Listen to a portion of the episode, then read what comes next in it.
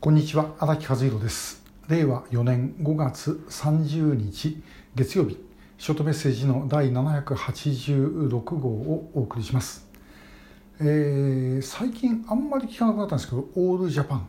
ね。えー、拉致問題を解決するのはオールジャパンでやるというような言葉よくあの政府の皆さんとか、えー、言っておられました。でさてえー、本当にオールジャパンになってるか、まあ、誰が見てもなってるとは思いませんよね。前ですね、もうこれはあの拉致問題対策本部が立ち上がる前ですから、第一次安倍政権のさらに前ということになりますが、あの頃ですね、えー、私はあの拉致問題、まあ、今でいう拉致問題対策本部のですね、まあ、あのトップの方今事務局長ですけども、まあ、当時のトップの方とお話をした時にですね、えーまあ、その方があの政府はこの拉致問題解決のために、えー、一丸となって、えー、取り組んでいますというふうに言われたので、えー、いやどう見てもそうは思えないんですけどねっていうふうに、えー、言ったらですねその隣にいた、まあ、ナンバー2の方がですねこうなずいてたんでね。えー、思わず吹き出しそうになったんですけどもあ、まあ、この人正直な人だなと思いました。まあ、その時のトップの方もものすごい熱心にやってくださったことは間違いないんですが、えー、しかし、まあ、誰がどう見てもこの拉致問題で、えー、政府一丸となってとは思えないでそもそも、まあ、これ今までも何度も言ってることですけども果たして、えー、オールジャパンって可能なのかということなんですね。でこれはもうあの陸軍と海軍があの大喧嘩しながらアメリカと戦争してたという国ですから、えー、なかなかですね全部一丸となるっていうのはちょっと難しいんじゃないかなというふうに思います。で逆に怖いのはそのオールジャパンという言葉を使って、えー、政府の方針と違うようなやり方をするものに対してですねブレーキをかけようとするものがあるんではないかとそちらの方が私はちょっと心配になります。で、えーまあ、その政府の方針でですねどんどんどんどん前に進んでいったらいいですけども、まあ、進んでないで今だって、えー、もうその政府の答弁を聞いているだけでも要は何も進んでないということはもう一目瞭然ですね。で、えー、具体的に聞かれればもう答弁を差し控えさせていただきますので連発でごまかすと。まあ、こんなこと本当昔だったら絶対できなかったぐらいのことなんですけどもそういうふうにして、えー、ともかく時間を経つのをですね、えー、待っているとしかあちょっと思えない、えー、というのが正直なところです、えー、これをですねちょっと許しておいていいんだろうかということがありますやはりあの富士山に登るにもいろんなルートがありますよねこれと同じで結果的に拉致被害者を全て救出をすると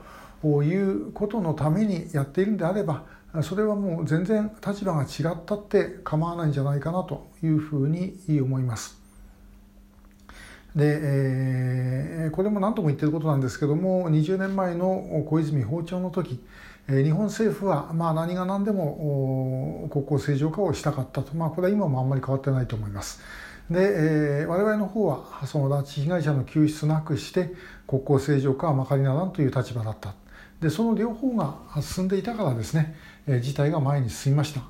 えー、我々のやり方だけでは、まあ、北朝鮮は話し合いに乗ってこないでしょうし、えー、そして政府のやり方に任しておいたらば、えー、今度は拉致の問題はすっ飛んでしまったと、えー、世論があるから日本政府の方もこの拉致のことを言わざるを得なくなったということです。えー、それをもう考えてみた時にはですねあの一つのやり方だけではなくてこれはもうその北朝鮮に近いというふうに言われている人たちも含めて、えまあ、全てが動いていくということが必要なんではないだろうかとともかく向こうにいる方々をみんな救出をするということです。でまあついでにもう一つ言っとけばこれ救出だけでは残念ながらおそらく終わらないんですね。救出できたとしたってもうこの間の人生それぞれの方の人生を取り戻すことはまあできませんから、まあ、残念ながら向こうで亡くなった方あるいは拉致をされる途中でですね殺害された方もおられる可能性は当然あるわけであります。えー、そうするとですねもうこの方々は本当に取り返しつかない、えー、それをまああのせめて、えー、どういうふうな形だったのかということを知るようなことも必要ですしで帰ってきている方々については、えー、それをどういうふうにフォローしていくのかもこれも大変なことになります。もうこの間のずっと矛盾とかですね隠蔽とか、まあ、そういうことをもう全部ひっくり返さなきゃいけなくなる。である意味で言うともう見なければよかったというふうに思うようなことすら起きるかもしれないということです。その覚悟はオールジャパンで受け止めなければいけないんじゃないだろうか、えー、というふうに思うんですね。えー、拉致問題って本当にですねあのもう帰ってきて、えー、万歳なんてもんではありません、えー、それから先もまだ大変なんです。もうそれで、えー、逆に本当にですねあのもっと辛くなることもあるかもませんがそれでも我々やはりそこをですねあの蓋を開いていかなければいけない。で何よりもまず、えー、生存している方については一刻も早く取り返すと